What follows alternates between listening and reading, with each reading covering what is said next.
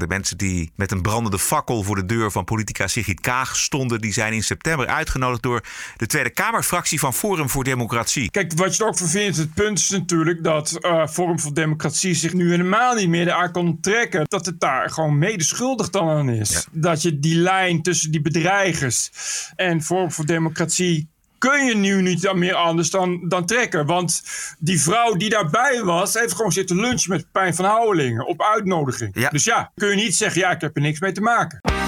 This is the TPO podcast. De mensen die met een brandende fakkel voor de deur van politica Sigrid Kaag stonden, die zijn in september uitgenodigd door de Tweede Kamerfractie van Forum voor Democratie. Kijk, wat je er ook vindt, het punt is natuurlijk dat uh, Forum voor Democratie zich nu helemaal niet meer aan kan trekken. Dat het daar gewoon medeschuldig dan aan is. Dat je die lijn tussen die bedreigers en Forum voor Democratie kun je nu niet meer anders dan, dan trekken. Want die vrouw die daarbij was, heeft gewoon zitten lunchen met Pijn van Houwelingen op uitnodiging. Dus ja, kun je niet zeggen, ja, ik heb er niks mee te maken. Ranting and Reason. Bert Bresson. Roderick Phalo. This is the award-winning TPO podcast.